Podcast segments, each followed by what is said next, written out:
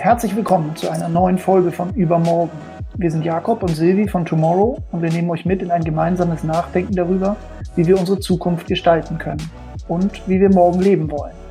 Das machen wir glücklicherweise nicht zu zweit, sondern laden uns dafür spannende, schlaue Gäste ein, die uns als Expertinnen für verschiedenste Themen an ihren Erfahrungen, ihrem Wissen und ihrem Blick auf die Welt teilhaben lassen. Denn Zukunft, ganz gleich wie sie auch aussehen mag, ist ein Gemeinschaftsprojekt. In dieser Folge wird es darum gehen, wie wir morgen Beziehungen leben wollen. Und wir freuen uns sehr, dass wir dafür Michelle Lötzner zu Gast haben. Sie arbeitet als Journalistin, Textchefin und Autorin unter anderem für die Süddeutsche Zeitung, Die Welt und die Zeit. 2020 hat sie das Buch Liebeskummer bewältigen in 99 Tagen herausgebracht, in dem sie das Thema wissenschaftsbasiert angeht.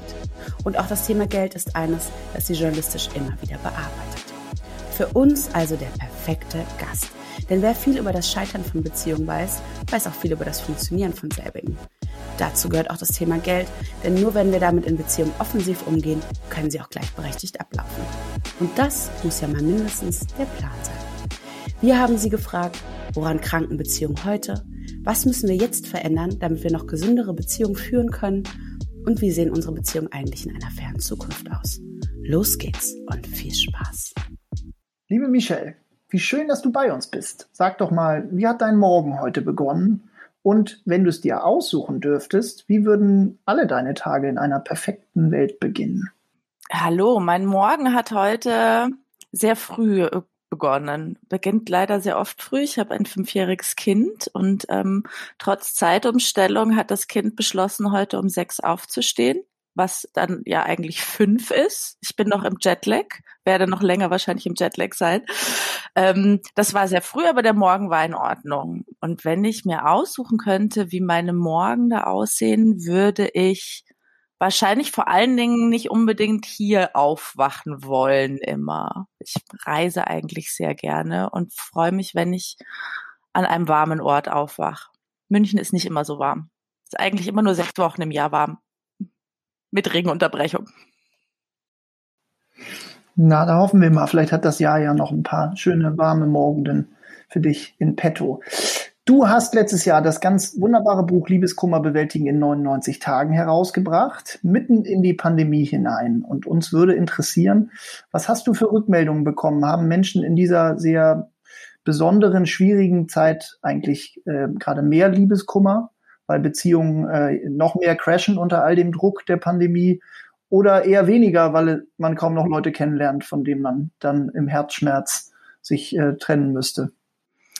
Huh, das ist, also das, das sind, das sind ja ganz viele Ebenen, die man, glaube ich, ganz unbedingt voneinander trennen muss. Also das erste ist, dass das Buch kam im Juni 2020 raus und ähm, ist konstant, also es ist ein konstanter Dauerseller, was bedeutet, dass der Liebeskummer nicht abreißt bei den Menschen. Ähm, und ich bekomme tatsächlich sehr viele E-Mails und vor allen Dingen Instagram-Nachrichten, weil das so mein aktivster Social-Media-Kanal ist. Und ich darf aber keine Ratschläge geben. Ich will auch keine Ratschläge geben. Also ich habe dieses Buch geschrieben, ähm, und habe die, die, die wissenschaftliche Sicht auf Liebeskummer darin erklärt und versucht das in Häppchenweise den LeserInnen, hauptsächlich Leserinnen in dem Fall, nahezubringen. Und ähm, habe da nie aus meiner persönlichen Perspektive geschrieben und aber auch nie aus so einer Ratgeberperspektive geschrieben, weil ich das auch ganz schwierig finde, weil gerade wenn es so um emotionale Fixpunkte im Leben geht, gibt es sehr viele Autoren und Autorinnen, die das dann aus ihrer persönlichen Sicht beschreiben und zwar so mit diesem Fingerzeig, so ich habe das so und so gemacht, das ist der Königsweg, du musst das auch so machen, dann wird alles gut.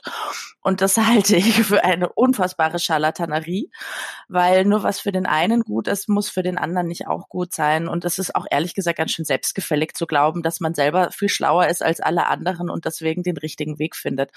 Und ich habe deswegen alle Studien, Untersuchungen, Beobachtungen zusammengesucht, die es zum Thema Liebeskummer gibt in meiner Sprache, in meiner Muttersprache in Deutsch und auf Englisch. Ähm, es gibt bestimmt auch noch andere Studien in anderen Sprachen, die ich vielleicht nicht erwischt habe, aber ich habe versucht, wirklich so sehr umfassend alles zusammenzutragen.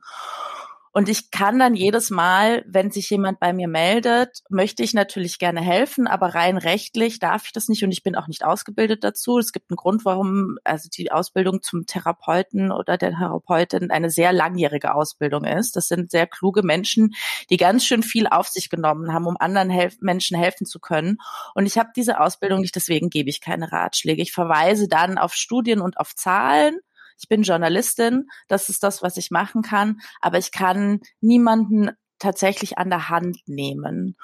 Und ähm, aber um auf die, die zweite deiner Fragen einzugehen, ich habe das Gefühl, dass zu dem Liebeskummer, der eh schon ein wirklich, wirklich mieser Zustand ist und viel zu oft bagatellisiert wird, noch so viele andere Zustände dazugekommen sind, die emotional anstrengend sind durch die, durch die Pandemie, durch die Lockdowns also dieses Isoliertsein.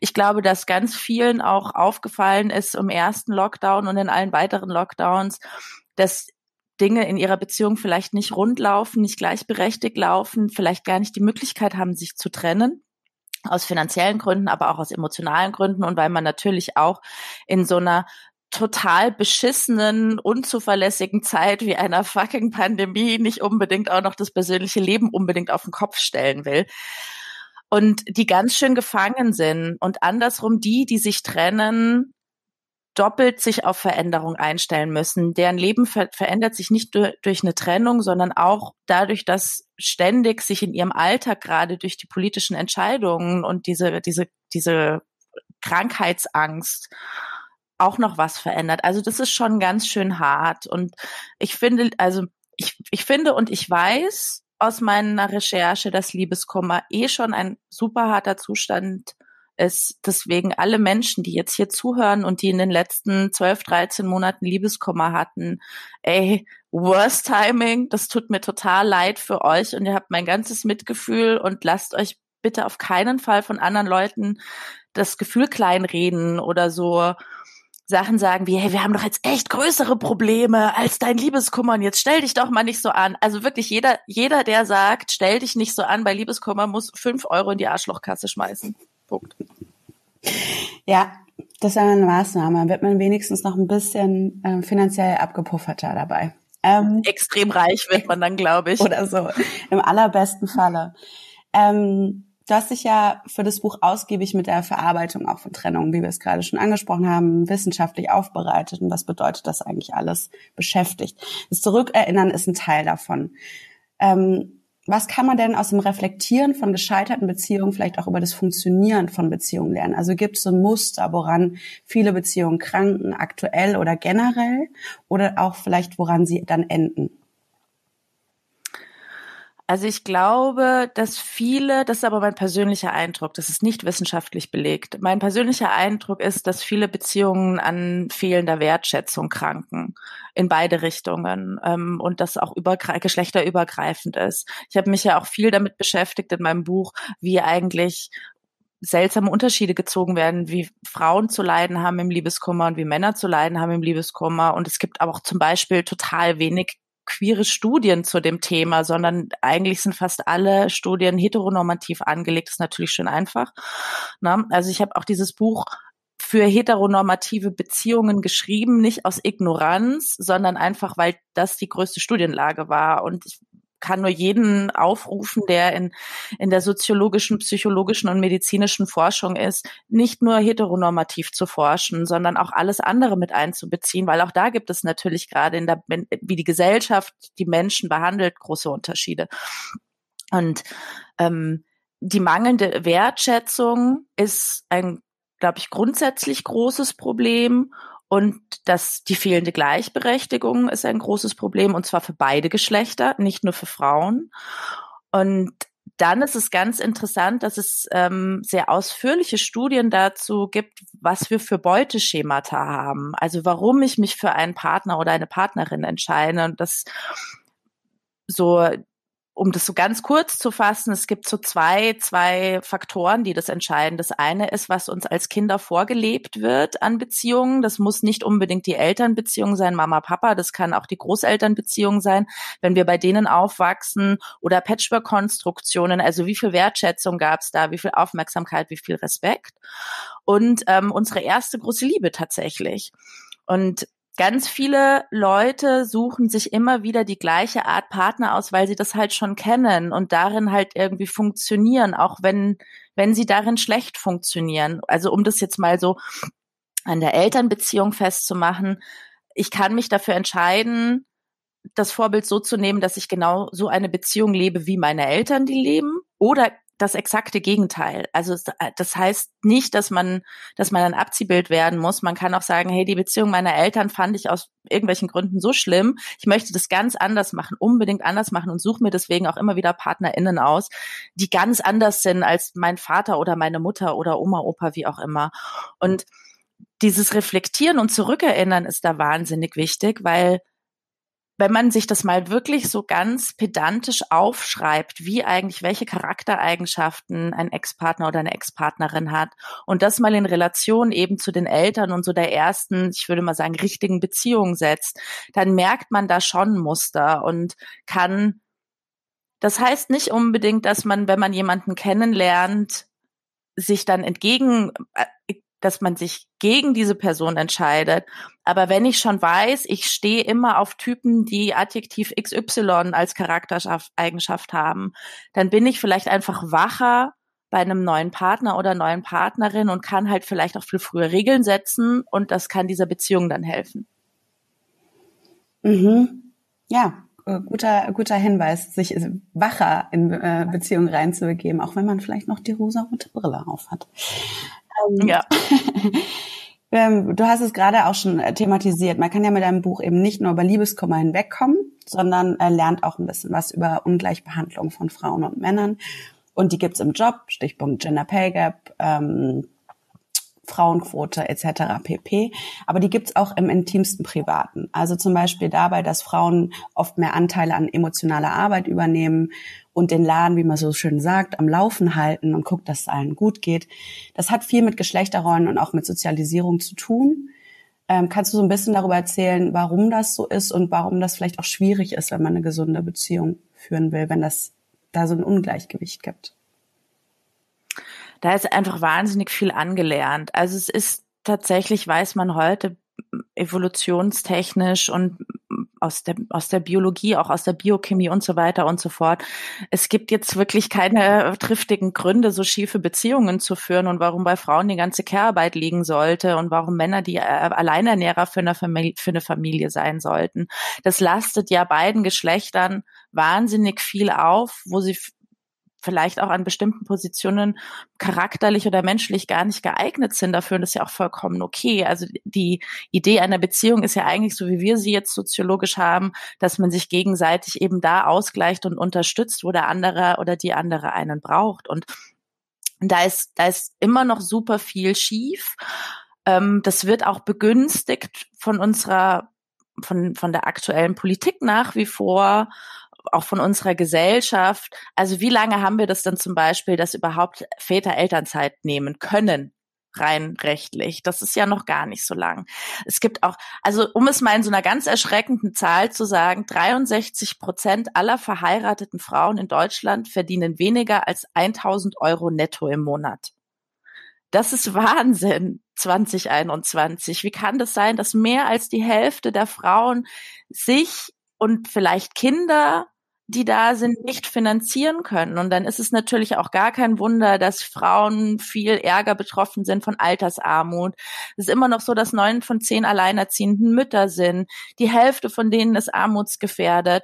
Also da ist noch so viel im Argen, was der Staat auch nicht reguliert. Und ich finde eben, wenn wir im Kapitalismus leben, das haben wir uns, dafür haben wir uns alle entschieden. Ich habe auch ich habe Probleme dem Kapitalismus, aber ich füge mich dem, dem Kapitalismus. Das ist, das ist jetzt die Art, wie wir hier leben wollen. Dann kann es aber nicht sein, dass ich von, von, von Menschen die, die 100 Prozent ähm, Enthusiasmus für den Kapitalismus fordere, sie aber total beschneide, wie zum Beispiel mit dem Steuergesetz. Das Ehegattensplitting, da habt ihr bestimmt in anderen Folgen auch schon drüber gesprochen. Es gibt keinen europäischen Staat, der das Ehegattensplitting noch hat. Also ich glaube, der letzte Staat, der das äh, abgeschafft hat, war Schweden irgendwann in den 70ern, in den 1970ern. Also das ist ne, sehr lange her. Ähm, und das Ehegattensplitting bevorzugt die Versorgerehe. Das ist meistens, ist der Versorger eben der Mann und die Frau, du kannst wahnsinnig gel viel Geld sparen, wenn nur einer arbeitet und das ist eben meistens der Mann. Was bedeutet, was für die Frauen später weniger Rente bedeutet, was äh, finanzielle Abhängigkeit bedeutet. Deswegen trennen, überlegen Frauen auch so lange, ob sie sich trennen. Aber wenn Frauen sich trennen, ist es finaler, als wenn Männer sich trennen. Ähm, da, da sind wir noch so viel hinterher und der Staat reguliert da an den falschen Stellen, dass wir von der Gleichberechtigung überhaupt nicht sprechen können und innerhalb einer Beziehung, gerade wenn auch Kinder da sind und das so schief wird und das in so ab, große Abhängigkeitsverhältnisse in beide Richtungen geht, das kann, also das ist so viel Last, das ist voll okay, wenn man das nicht tragen kann und daran halt irgendwann auch einfach, also ich will nicht sagen zerbricht, aber wenn einem das alles zu viel wird. Ich bin nicht dafür, dass der Staat in alles Private eingreift, aber ich finde da so eine, so eine Bevorzugung und so eine Benachteiligung ist schon wirklich frappierend. Du kannst als kinderloses verheiratetes Paar so viel mehr Geld sparen als unverheiratetes Paar mit Kindern. Das kann nicht sein, weil also die Kinder zahlen ja unsere Rente später. Zum, so ist ja zumindest der Plan. Wir, wir ballern denen eh im Moment durch die, durch die Pandemie so viel auf, was die die nächsten Jahre und Jahrzehnte abbezahlen werden müssen, nur damit Großkonzerne weiter irgendwie ihre Dividende ordentlich schütten können. Also da wird mir wirklich gerade schlecht. Und die Schulen, die Kindergärten sind irgendwie die sind das Letzte, wo Geld rein investiert wird. Das macht ja auch was mit Familien. Wenn du das Gefühl hast, sobald du ein Kind auf die Welt setzt, bist du der Arsch. Dann zahlst du zwar für alles, aber kriegst nichts zurück. Und als Frau bist du irgendwie doppelt der Arsch, weil auch von dir so indirekt immer noch verlangt wird, dass du jetzt bitte zu Hause zu bleiben hast bei, bei den Kindern, weil Betreuungseinrichten gar nicht so lange geöffnet sind, dass du eine reguläre 40-Stunden-Woche überhaupt wuppen kannst. Also da kommen wir vom Hundertsten ins Tausendste, da rede ich mich in Rage. Ihr merkt schon, es gibt noch viel zu tun. Wir müssen nicht den Kapitalismus abschaffen, aber hey, wenn dir nichts mehr einfällt, wer an was schuld ist, es ist wahrscheinlich der Kapitalismus. Das ist in der Tat ein Blumenstrauß mit ganz schön vielen Themen, wo ich mir gerade gar nicht weiß, welches ich mir zuerst schnappe, um sozusagen gemeinsam in Rage zu kommen. Zwei Sachen vielleicht, die wir auf der Agenda hatten, die ich nochmal vertiefen wollen würde. Das eine Geld in Beziehungen, da kommen wir gleich nochmal drauf, aber auch das Thema Sorgearbeit oder Neudeutsch Care-Arbeit hast du auch gerade schon erwähnt. Da gibt es ja nach wie vor eine sehr, sehr ungleiche Verteilung. Ähm, also Frauen leisten da äh, viel, viel mehr äh, und das, obwohl sozusagen Erwerbsarbeit bei Frauen deutlich zugenommen hat.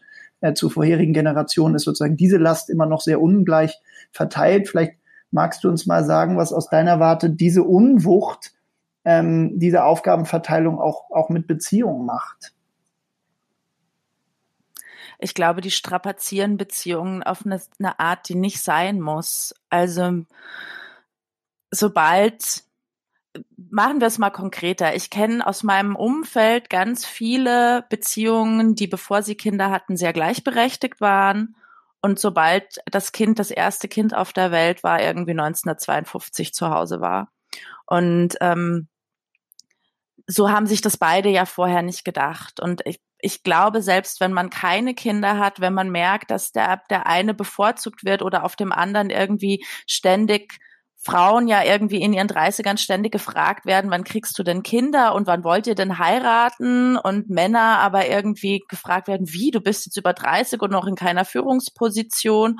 Und jungen Menschen schon beigebracht wird, du musst unbedingt in eine Chefposition kommen und du musst aber eigentlich auch Kinder haben und du musst ein neues Auto haben und du musst ein Einfamilienhaus besitzen. Und so, das ist das Ziel das sind so viele Ansprüche, die man dann an sich selber hat und die man auch an den Partner hat.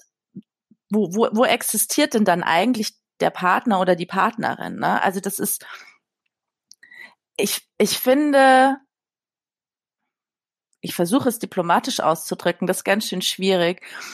Ich finde, dass unsere Beziehungsformen und die Ansprüche, die wir an Beziehungen stellen, noch nicht so richtig mit der Zeit mitgekommen sind, was die Zeit aber eigentlich an Ansprüchen vor uns an, an Ansprüchen an uns stellt.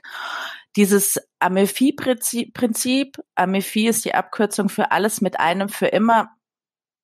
Also ne, vor ein paar hundert Jahren sind wir halt einfach mit 17 auch alle noch an irgendeiner Krankheit gestorben und dann musste das alles ganz schnell gehen und jetzt leben wir länger und haben wahrscheinlich auch einfach mehr als eine Beziehung und teilen uns unsere Elternschaft vielleicht auch anders auf, haben auch andere Vorstellungen davon, wie wir unsere Rente äh, verbringen wollen. Das alles mit 22 jetzt als fiktives Alter mitzudenken, finde ich, ist einfach zu viel. Also man muss das, glaube ich, eher in Etappen sehen und auch für Beziehungen in Etappen sehen. Also ich bin, ne, ich will jetzt hier keine Wandsprüche vor mich hinbeten, Carpe Diem und so weiter, so. Aber es reicht vielleicht erstmal in bestimmten Dingen so in der Gegenwart zu bleiben und trotzdem aber den Grundstein zu legen, dass ich für mich selber, umso älter ich werde, existieren kann, gut existieren kann, indem ich eben an eine Altersvorsorge denke, indem ich mich frage, so, also möchte ich, möchte ich zum Beispiel überhaupt ein Einfamilienhaus haben? Möchte ich in dieser Stadt leben? Möchte ich Kinder? Möchte ich keine Kinder? Und ich kann ja auch immer sagen, hey, ähm, möchte ich jetzt nicht entscheiden, entscheide ich irgendwann später. Aber so ein paar Sachen kann man ja zumindest schon mal so eintüten, wie die Altersvorsorge zum Beispiel. Das geht ja. Und das wird ja, also das wird ja total vergessen. Das wird Mädchen eh weniger beigebracht als Jungs, habe ich das Gefühl. Da gibt's auch Zahlen dazu. Das sind aber da gibt's verschiedene Zahlen, die nicht so richtig global gesehen ist, weil das natürlich auch so ein, ein, ein sehr westliches Problem ist. Aber ähm, da ist auf alle Fälle noch viel zu tun. Und ich glaube, wenn wir alle unser Leben eher in Etappen sehen würden und vor allen Dingen nicht von anderen abhängig machen, das klingt ganz schön unromantisch, ich weiß, aber wenn ich mir jetzt schon überlege mit 22, in was für einen Rententopf ich zum Beispiel einbezahle oder keine Ahnung, ich stelle mir vor, ich möchte Kinder haben, aber dann möchte ich vorher halt noch dies und jenes machen und so, dass man da halt ein bisschen weiterdenkt bei den großen Sachen, aber im Kleinen, dass nicht alles auf eine Person packt. Also ich muss nicht, diese Person, mit der ich mit 22 zusammen bin, muss nicht für den Rest meines Lebens die richtige Person für mich sein. Können wir andersrum fragen. Ne, jeder kann sich mal kurz überlegen, mit wem er zusammen war, als er 16 war. Möchte man mit dieser Person heute noch zusammen sein? I doubt it. Ich kann das für mich recht schnell beantworten, aber das gehört hier nicht in den Podcast. Aber ich würde gerne äh, das, das Thema. Äh, Sorry, ich wollte dir nicht zu nahe nein, nein, treten. Gut. Ich habe nicht meine, ich habe nicht meine Schulliebe geheiratet. Äh, alles gut. Insofern ganz im Gegenteil. Gut. Bin, das wäre jetzt sehr peinlich nein, für mich gewesen. Nein, um Gottes Willen. Ich bin ganz froh, dass ich da sozusagen ein paar Lernkurven durchschritten habe, um, um dann am Ende ich auch. mich. Äh, ich glaube auch die allermeisten. Absolut, absolut. Ich würde gerne das Thema Geld in Beziehungen, mit dem wir uns in der Vergangenheit Vergangenheit ja. sehr viel beschäftigt haben, was natürlich so ein bisschen in der Natur der Sache liegt, die wir uns sowieso viel mit Geld und gesellschaftlichen Dimensionen auseinandersetzen. Und ähm, ein Thema hast du ja gerade angesprochen, sozusagen, wie sorge ich für meine eigene Zukunft vor, sozusagen, wie plane ich, wie sehr nehme ich da das Heft des Handels auch in der Hand. Wir haben da gerade eine Studie zu gemacht, die ganz viele interessante Erkenntnisse äh, zutage gebracht hat. Eine davon ist, dass das mag jetzt den einen oder anderen gar nicht überraschen, aber es wurde nochmal explizit, dass sich 42 Prozent der Männer in einer Beziehung als in der Hauptverantwortung sehen, sozusagen den finanziellen Haushalt zu regeln und deutlich weniger, nämlich nur 30 Prozent der Frauen sozusagen das als ihre Verantwortung begreifen. Gleichzeitig aber alle sagen, sie wollen finanziell unabhängig sein. Und äh, die Frage wäre, äh, aus deiner Warte geht das äh, sozusagen unabhängig sein, aber gleichzeitig sozusagen nicht, nicht Verantwortung übernehmen zu wollen? Ah, das ist natürlich total schwierig, weil man das wahrscheinlich aus einer privilegierten Situation heraus anders entscheidet als aus einer prekären Situation. Also, weißt du, wenn beide Menschen so viel Geld verdienen in der Beziehung, dass es wurscht ist, wer für was bezahlt, dann muss ich mich natürlich um Geld auch nicht streiten. Wenn aber, wenn das Geld eh schon knapp ist, dann ist es natürlich dann hat man ja auch ein anderes Verantwortungsgefühl. Deswegen finde ich das ganz schwierig zu beantworten. Also ja, ich finde, jeder und jede sollte finanziell vom Partner oder der Partnerin unabhängig sein. Manchmal ist es halt auch nicht möglich. Und da rede ich mich natürlich jetzt irgendwie mit meinem Hochschulabschluss äh, leicht. Und ich bin cis und weiß und ähm, habe irgendwie habe einen Job, in dem ich wirklich gut bezahlt bin im Moment. Ich bin ja selbstständige Journalistin und ähm, ich finde das aber die, die gleiche Frage einer Altenpflegerin in Teilzeit zu stellen, ehrlich gesagt fast sogar schon ein bisschen beleidigend. Deswegen, also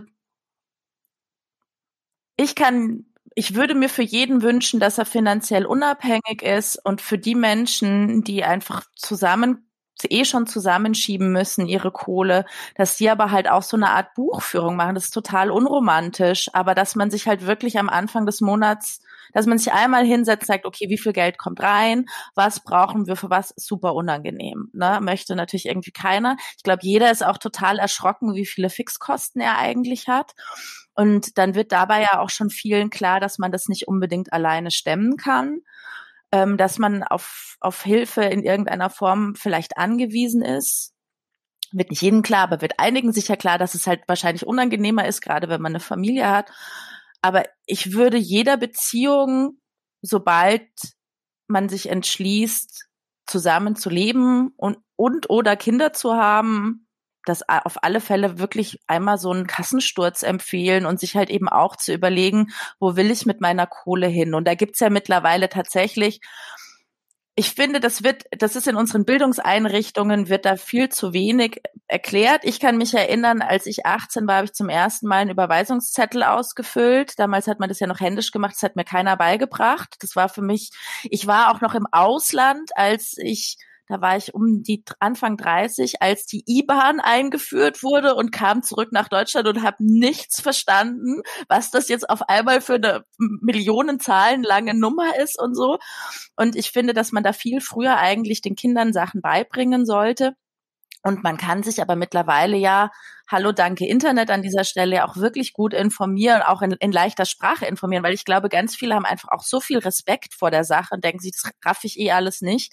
Äh, kein Bock, lieber Netflix und chill. So, verstehe ich, aber es ist jetzt auch nicht so wahnsinnig schwer, aber es kostet totale Überwindung. Und ich würde wirklich jedem Paar empfehlen, so einen Kassensturz zu machen, vielleicht auch ein Konto anzulegen für für Sachen, die man sich irgendwann mal leisten möchte. Ich habe zum Beispiel, also ich habe ein befreundetes Paar, ich finde, die machen das total gut. Die haben ein gemeinsames Konto da wird von beiden das Gehalt überwiesen und ähm, dann gibt es ein anderes Konto, auf das geht automatisch quasi alles für die Fixkosten drauf und ähm, was am Ende übrig bleibt, teilen sie teilen sie durch 50 Prozent und das kriegt am Ende des Jahres jeder wieder zurück. So, weil nämlich auch nicht beide immer gleich viel arbeiten. Also das ist so die Art und Weise, wie die, deren Rechenmodell, wie es gut funktioniert. Finde ich super, klappt für die. Gibt bestimmt Leute, die wollen das anders machen, aber es ist gar nicht so schwer, wenn man sich einmal hinsetzt und ich kann jeden nur ermutigen. Und jetzt kommt der, der größte Romantik-Downer überhaupt. Ich bin nicht verheiratet, ich war nie verheiratet, aber ähm, mein Stiefvater ist Scheidungsanwalt und ich kann jedem Menschen dieser Erde empfehlen, wenn er heiratet, einen Ehevertrag zu machen. Also das mag unromantisch klingen, aber dann sind halt bestimmte Sachen von vornherein geklärt und ich finde das auch eigentlich ein schönes Commitment zu sagen, so wir legen hier einmal fest, was ist meins, was ist deins, was ist unseres und was passiert, wenn wir uns trennen, weil die Wahrscheinlichkeit, dass man sich trennt, ist relativ hoch Ne? Ganz wenige von uns bleiben nur mit einer Person zusammen. Eine Scheidung ist schweineteuer für Nüsse. Wirklich kann ich, kann ich euch sagen, total für Nüsse. Und das möchte man dann so simpel wie möglich halten. Und das geht zum Beispiel mit einem Ehevertrag. Ähm, deswegen, ich finde ich finde es gar nicht unromantisch. Und ich finde vor allen Dingen, man merkt, glaube ich, auch vielen der Generation Y mittlerweile an, wer mit getrennten Eltern aufgewachsen ist und wer wessen Eltern noch zusammen sind. Das meine ich überhaupt nicht despektierlich. Aber viele von unserer Generation haben viel mehr Trennungskompetenz als die Boomer-Generation. Die wissen, das Leben geht weiter und ich muss mich für einen danach vielleicht auch wappnen und kommen deswegen auch besser mit Trennungen zurecht als die Generation ihrer Eltern. Viel, viel besser. Ja, das ist ein interessanter Punkt. Ich glaube das tatsächlich auch, dass das so ist, dass man, äh, hatte ich äh, interessanterweise auch wirklich äh, neulich ein Gespräch darüber, ähm, über diese ähm, Trennungskompetenz, die man vielleicht schon eher hat.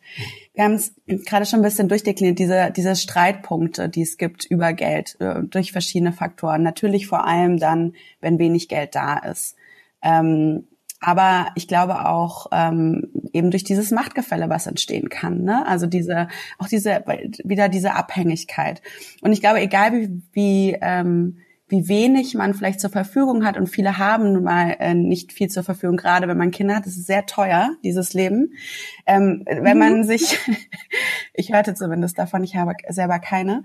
Ähm, kann, ich kann es bestätigen. Sehr gut. Es ist Geld, was man gerne ausgibt, aber es ist natürlich einfach krass. Also ich habe nur so als Beispiel, ich habe in der ersten Zeit, ähm, als meine Tochter in die Kita gegangen ist, in einer städtischen Kita, keine Privatkita, habe ich 600 Euro bezahlt jeden Monat. Und äh, also wie gesagt, städtisch nur dafür, dass ich halt arbeit, überhaupt arbeiten kann. Und das ist schon unfassbar viel Geld ein Bruchteil ja dran. Es gibt ja aber auch, es gibt ja auch Bundesländer ähm, und Kommunen, da ist die Betreuung gratis. Mhm. So sollte es eigentlich auch sein.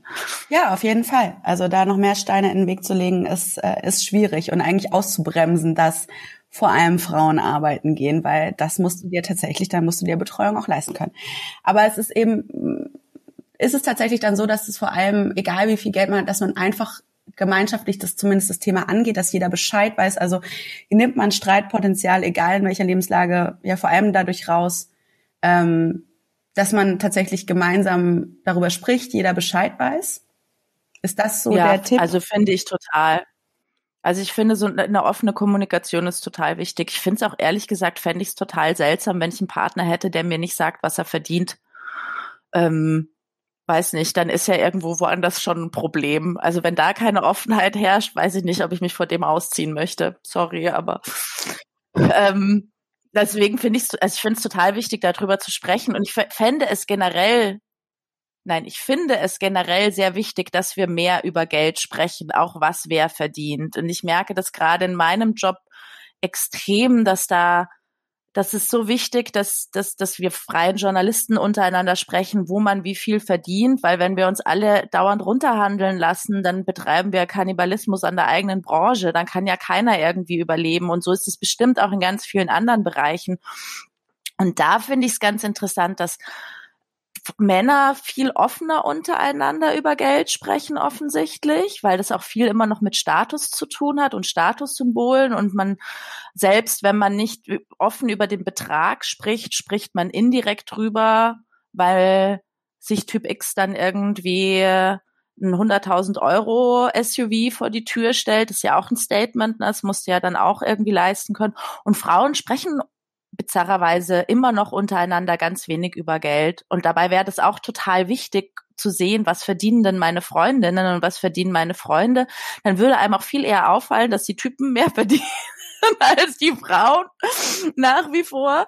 Ähm, aber es wird für keinen besser, wenn man, wenn wir nicht drüber sprechen. Also Kommunikation ist alles. Noch ein Wandspruch neben der Cappuccino-Tasse an der Wand. Aber ja, also bitte sprecht drüber. Ich versuche auch so oft wie möglich über meine finanzielle Situation immer zu sprechen. Ja, definitiv. Ich, also äh, nicht über Geld zu sprechen hilft vielleicht jedem, hilft vielleicht dem Markt in Anführungsstrichen, aber ganz bestimmt nicht dir selber. Deswegen auch reden, reden, reden. Auch verstehen, auch verstehen, worum es in der Finanzwelt geht. Also ich finde das auch sehr ähm, empowernd da Bescheid zu wissen, weil man sich ja oft auch sagt, huch, ach, da habe ich eh nicht den Durchblick und das kriege ich eh nicht hin. Doch, das kann man schon sehr gut hinkriegen, aber man muss sich Wissen holen und eben auch im Gespräch miteinander. Ähm, mal weg vom Geld, auch wenn das immer ein gutes Thema äh, ist für uns und für alle. Man sagt ja gemeinhin, dass ähm, PartnerInnen die besten FreundInnen, die besten Liebhaberinnen, alles in einem sein sollen. Ähm, und das ist ein bisschen, das ist natürlich echt eine Herausforderung, das immer zu und permanent abzubilden. Vielleicht ist es sogar auch unmöglich. Verlangen wir ein bisschen viel auch äh, außerhalb Statussymbolen oder finanziellen Geschichten wie Auto und wir brauchen ein Haus auf jeden Fall mit Apfelbaum zusammen. Verlangen wir auch emotional und zwischenmenschlich manchmal ein bisschen zu viel von Beziehungen? Kurze Antwort? Ja. Nächste Frage. Nein, die lange Antwort ist, ähm, ja, das tun wir natürlich, was halt vor allen Dingen eben auch daran liegt, dass sich die Umstände geändert haben, in denen wir leben, dass wir älter werden, dass wir vielleicht auch in anderen Konstruktionen miteinander leben. Ähm, wer sich dafür Wer sich dafür sehr interessiert, kann, kann sich Bücher von, von Helen Fischer holen. Das ist eine US-amerikanische Anthropologin, die hat sich ganz, ganz, ganz viel damit beschäftigt. Und die sagt klar, das ist zu viel für eine Person, der beste Freund zu sein, der super sexy Lover, der ähm, der mega Vater, der also ich spreche jetzt heteronormativ aus meiner Sicht, das kann ein Typ gar nicht alles leisten und das auch wir selber können das nicht leisten, für eine andere Person so zu sein. Und ich finde, seine ganze Welt nur auf eine Person zu konzentrieren, ist eh nicht besonders klug, ne? Weil es also ich bin jetzt mal ganz böse. Es muss ja nicht mal sein, dass mein Partner sich von mir trennt. Es kann ja auch sein, dass mein Partner stirbt. Was mache ich denn dann? Das ist natürlich keine Vorstellung, gerade wenn man sich frisch verliebt, mit der man sich auseinandersetzen möchte. Ähm, und ich will damit auch nicht sagen, man sucht sich irgendwie einen fürs Bett und einen für die Kinder und einen, mit dem man irgendwie cool in eine Bar gehen kann, wenn man irgendwann wieder in eine Bar gehen kann. Ich, I can't wait. Ähm, aber ich, man darf halt nicht so den, den 100 Pro Anspruch an alles haben und dem anderen halt auch Lücken erlauben und sich selber ehrlich gesagt auch. Also ich kann selber auch nicht in allem mega performen und gut sein. Und es gibt Phasen, das ist ja auch wie in Freundschaften. Es gibt Phasen, da ist man sich näher und es gibt Phasen, da ist man sich dis distanzierter. Man darf halt nur nicht den Kontakt zueinander verlieren.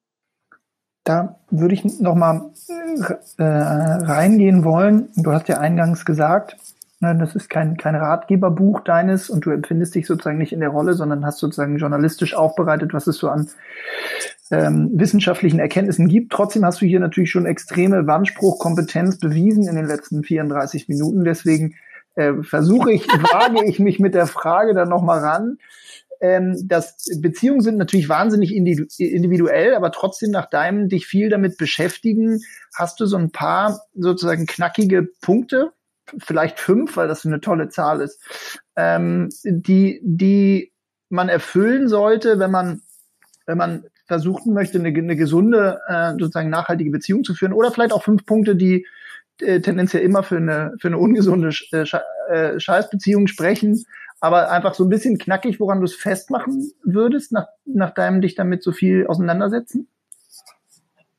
Puh, das finde ich wirklich wahnsinnig schwierig, eben weil Beziehungen so individuell sind und jeden, für jeden andere Dinge wichtig sind, Charaktereigenschaften. Ich würde es auf eine Sache beschränken, positiv wie negativ.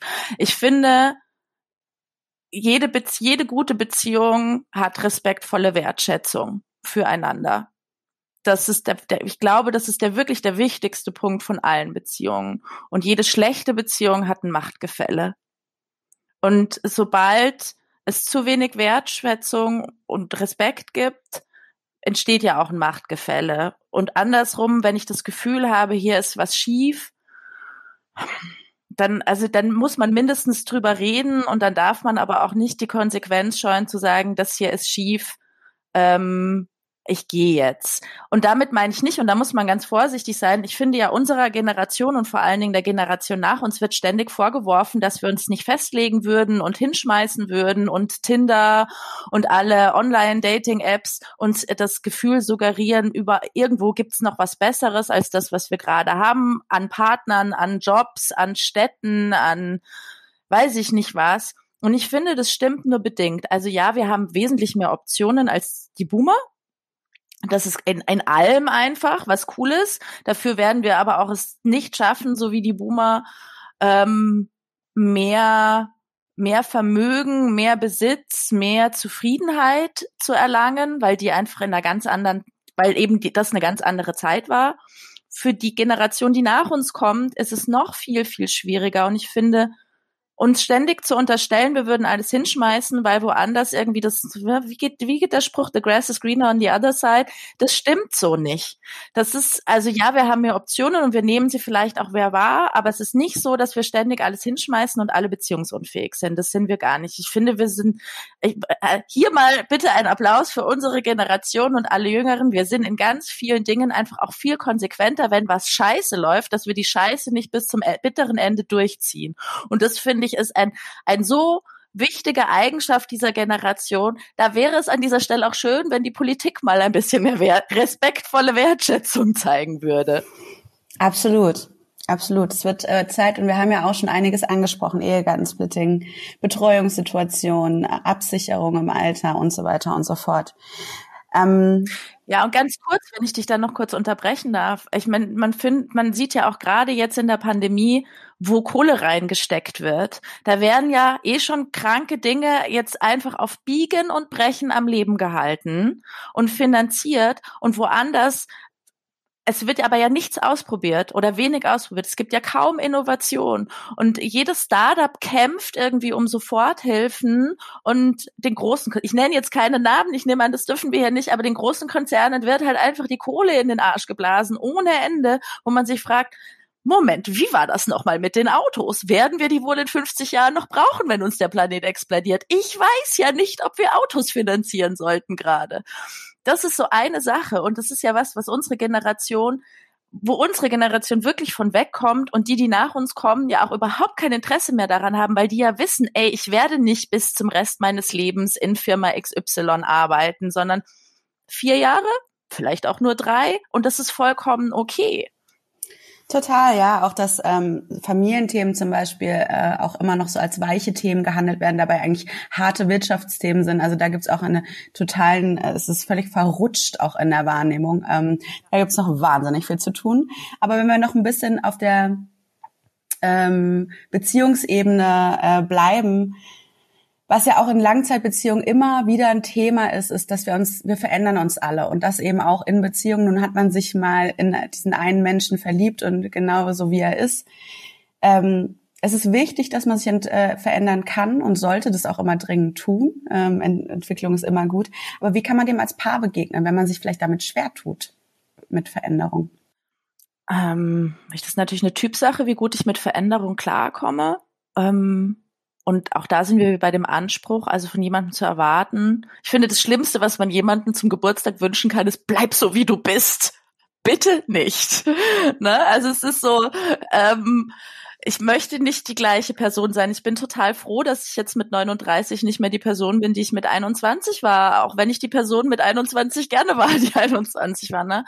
Und es kann auch sein, dass man sich als Paar natürlich auseinanderentwickelt was ich ganz interessant finde, ist, dass speziell die Deutschen so eine Abneigung gegen Hilfe von außen haben. Also ich finde es total legitim, wenn ich merke, uh, in meiner Beziehung es läuft irgendwie nicht so rund, gehe ich mal zusammen zu einer Paartherapie. Das heißt ja nicht, dass ich da drei Jahre lang auf der Couch sitzen muss. Man sitzt übrigens bei einem Therapeuten oder einer Therapeutin sehr selten auf einer Couch, kann ich bestätigen. Ähm, aber da kann man ja auch ein, zweimal irgendwie hingehen, nur so als einfach nur um mal so einen Status quo festzustellen. Ich habe ein befreundetes Paar in meinem Freundeskreis, die gehen einmal im Jahr schenken die sich quasi zu ihrem Jahrestag eine Sitzung bei, bei, bei einer Paartherapie, die aus auch zwei Therapeuten besteht. Also das ist ein heteronormatives Paar, was da hingeht, die Patienten quasi und die Therapeuten auch. Was total cool ist, die sitzen da zu viert, die machen einen Kassensturz über die Beziehung und das hilft denen total, so einfach immer so auf, auf in, im Dialog zu bleiben und zu wissen, wo ihre Beziehung gerade steht, und zwar bevor es irgendwie blöd wird. Jetzt kann man natürlich sagen, das ist auch wieder so eine privilegierte Scheiße. Wer hat schon die Kohle irgendwie für 120 Euro in eine Therapiesitzung sich mal eben zu schenken? Ja, das stimmt natürlich, muss ich mir das leisten können. Ganz oft denke ich mir aber, ey, wenn ich mir eine Tankfüllung für 120 Le Euro leisten kann, dann kann ich mir ehrlich gesagt auch eine Therapiesitzung leisten. Und wenn ich mir, keine Ahnung, einen Rewe-Einkauf von Chips und Eiscreme für 120 Euro leisten kann, dann wahrscheinlich auch so eine Therapiesitzung. Das sind ja so vorgeschobene Gründe. Und ähm, diese Abneigung bei Mediation und Therapie ist total überholt. Also, also wenn ich, wenn ich mir das Bein breche, gehe ich zum Arzt und bleibe nicht auf der Couch sitzen und warte, dass es von alleine zusammenbricht. Also warum soll ich da nicht mehr auch von, von, von einem Arzt, einer Ärztin, nicht alle Therapeuten sind Fachärzte, schon klar, ähm, aber warum soll ich mir da nicht auch helfen lassen? Das ist ja eine total gute Investition in meine Beziehung. Wenn wir mal auf die nüchternen Zahlen gucken, und äh, die, die kennst du ja als äh, sozusagen Stieftochter eines Scheidungsanwalts, äh, die Scheidungsrate liegt bei 33 Prozent. Also ob das jetzt überall damit sozusagen gemeinsamer Therapie geklappt hätte oder nicht, sei mal dahingestellt, aber man muss sozusagen konstatieren, dass sozusagen man eigentlich sagen müsste, wenn man in eine Beziehung geht, muss man Trennung gleich schon mitdenken, weil die Wahrscheinlichkeit, dass sie eintritt, ist, ist alles andere als unwahrscheinlich. Ähm, und das kann natürlich massive äh, Risiken äh, mit sich bringen. Also zum Beispiel Altersarmut, dass man dann letztlich plötzlich dasteht und sozusagen seinen Lebensunterhalt nicht mehr in der Lage ist zu stemmen. Warum glaubst du, wird das so konsequent gesamtgesellschaftlich ignoriert?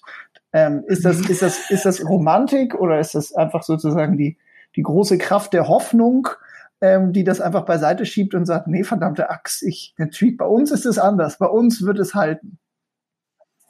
Dieses kollektive, diese die, die Ausnahme im Kollektiv, ähm, ja, ja und ja und ja und ja und ja.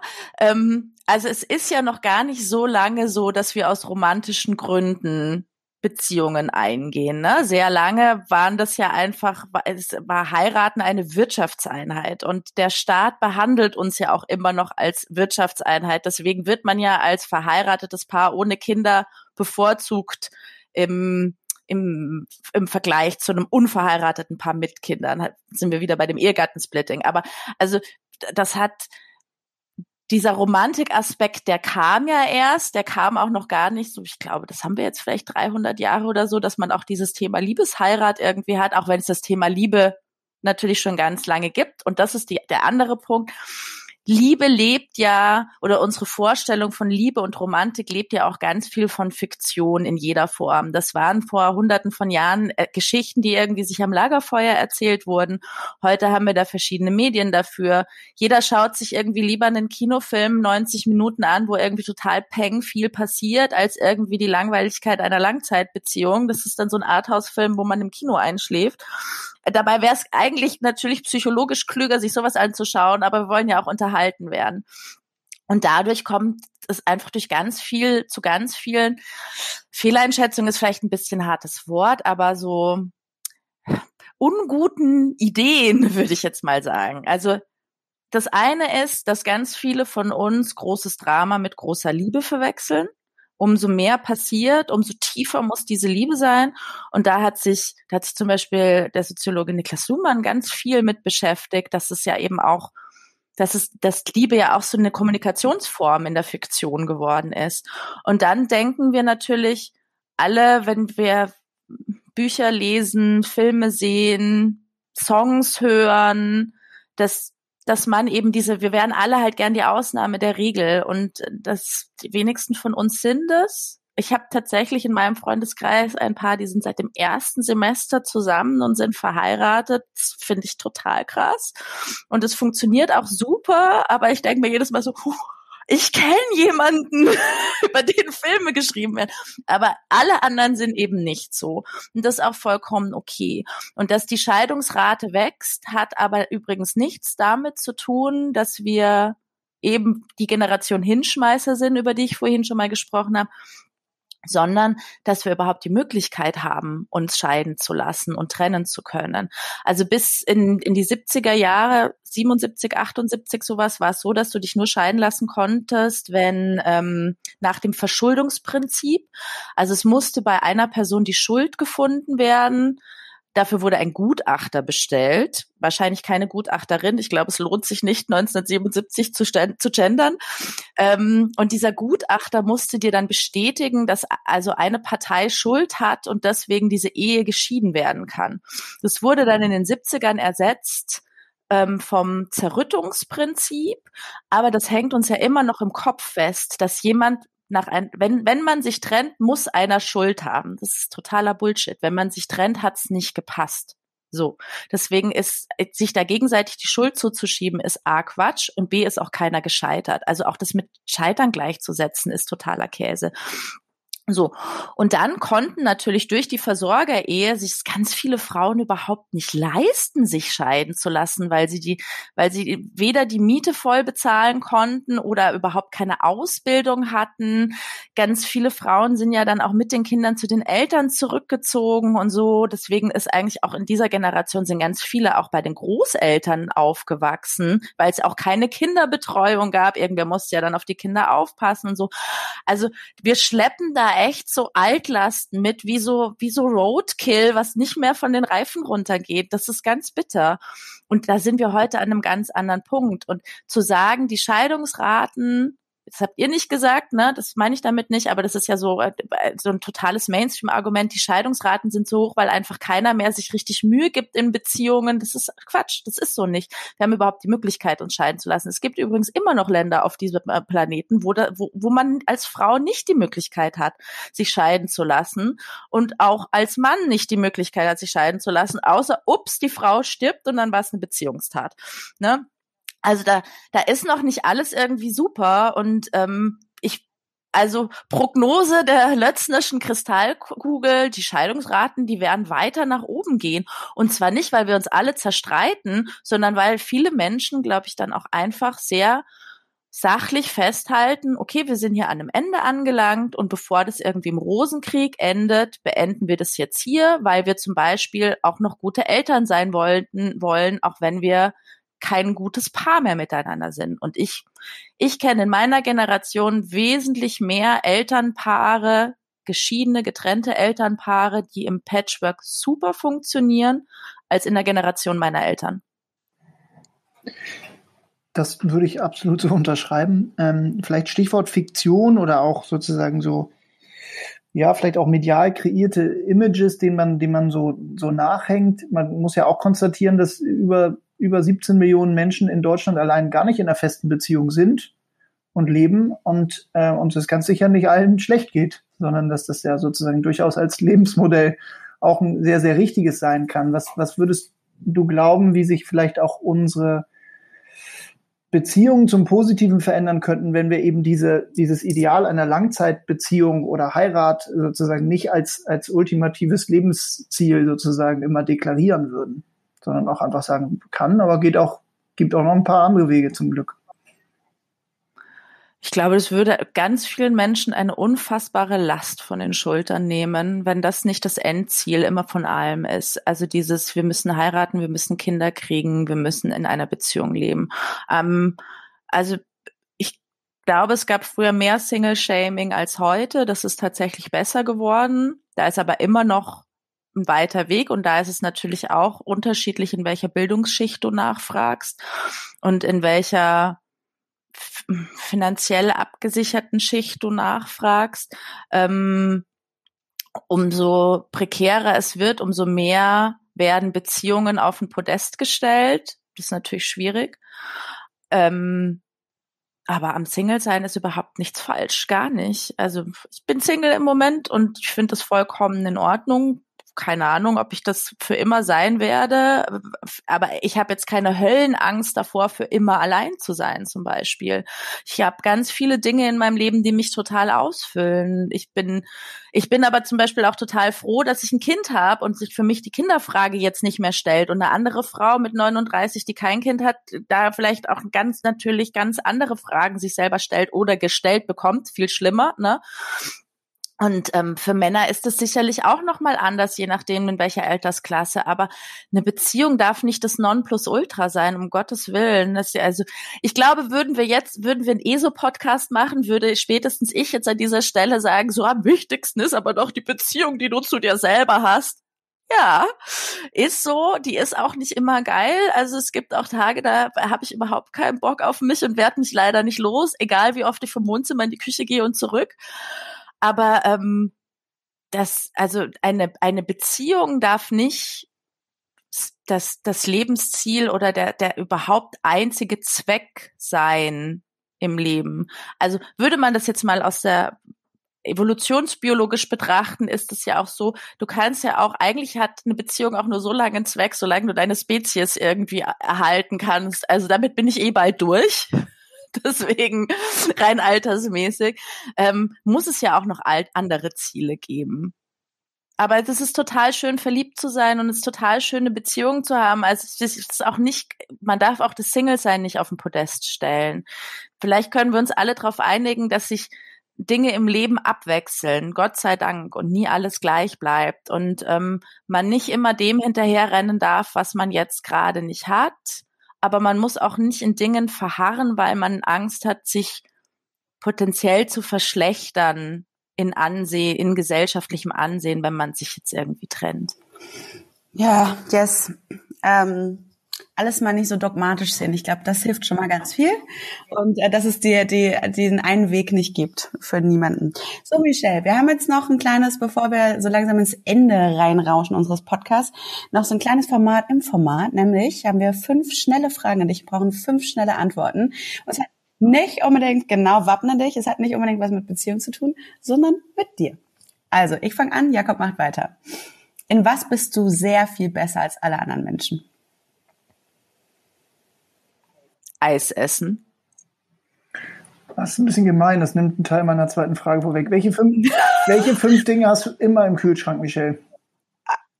Eis und Eis und Eis. Nein, ich habe wirklich, wir haben, also ich habe so einen ganz großen Kühlschrank, der in der Mitte geteilt ist in ein Tiefkühlfach und ein Kühlschrank. Das Tiefkühlfach hat drei Fächer und ein Fach ist nur für Eis. So. Wichtiges Thema auf jeden Fall. Du gewinnst im Lotto, was machst du als allererstes mit deinem Geld? Sparen. Ich habe schon mal im Lotto gewonnen. Ich habe schon mal im Lotto gewonnen. Oh Gott, ich sag's jetzt öffentlich. Ich habe schon mal in einem bei einem Los mit meinem Ex-Freund zusammen, das ist auch eine sehr romantische Geschichte. Wir haben uns gegenseitig immer einer hat ein Los gekauft und es dem anderen geschenkt und der dürfte es aufmachen. Und mein Ex-Freund und ich haben ein Los gekauft und haben 50.000 Euro gewonnen. Alter. Ja. Und du hast es alles verprasst.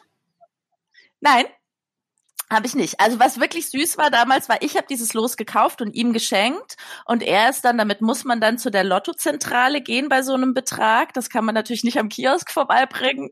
Ähm, und die schreiben einem das dann gut. Ähm, auf, die überweisen das sofort aufs Konto tatsächlich.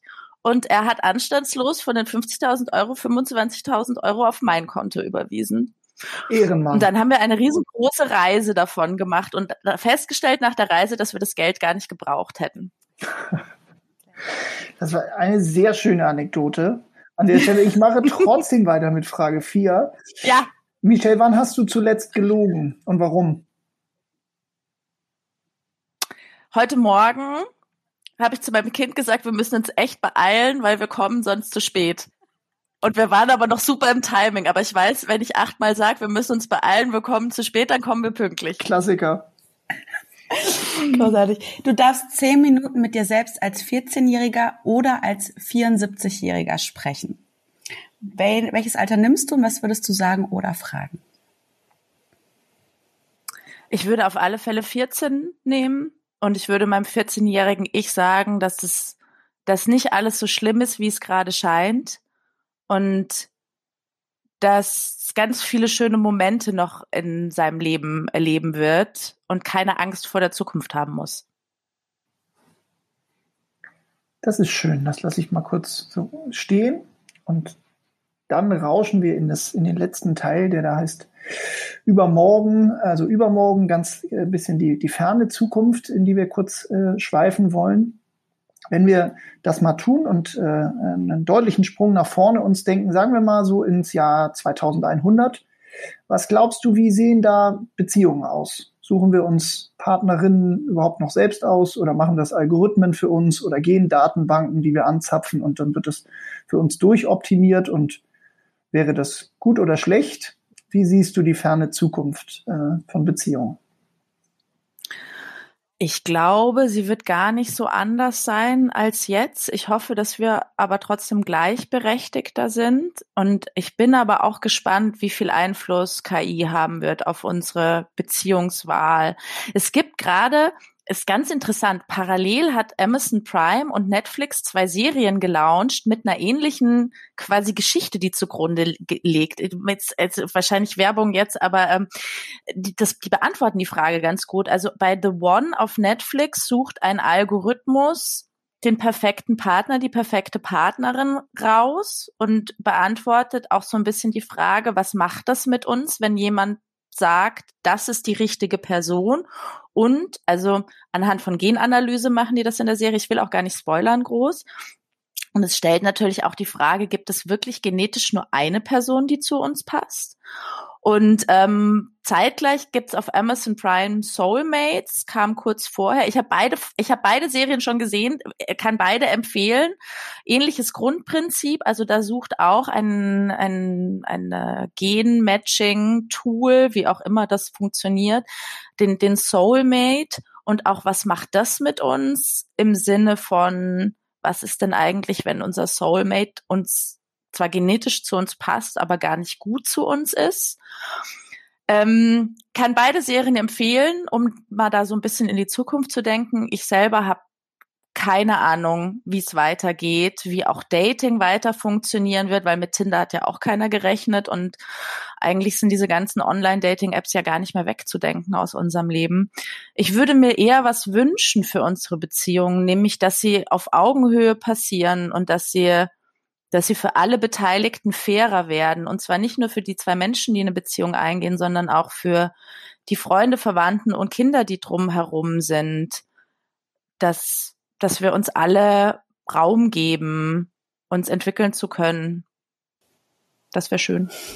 Und das ist auch ein richtig schönes Schlusswort äh, an der Stelle. Ich glaube, da, damit ist irgendwie alles gesagt. Das ist das Wichtigste, dass es fair bleibt. Michelle, vielen, vielen Dank für deine Zeit und für das schöne Gespräch und äh, deine schlauen Gedanken. Es hat großen Spaß gemacht. Vielen Dank auch, dass ich hier sein durfte. Das war sehr schön mit euch. Danke sehr. Bleib gesund, Michelle, und äh, hab einen schönen sonnigen Tag noch. Danke. Wie immer, vielen Dank fürs Zuhören. Und natürlich freuen wir uns sehr über Feedback, über die Weiterempfehlung unseres Podcasts oder über Gästevorschläge. Wenn ihr noch mehr über uns und Tomorrow erfahren wollt und wie wir Geld zu einem Teil der Lösung anstatt des Problems machen, dann schaut mal auf www.tomorrow.one vorbei.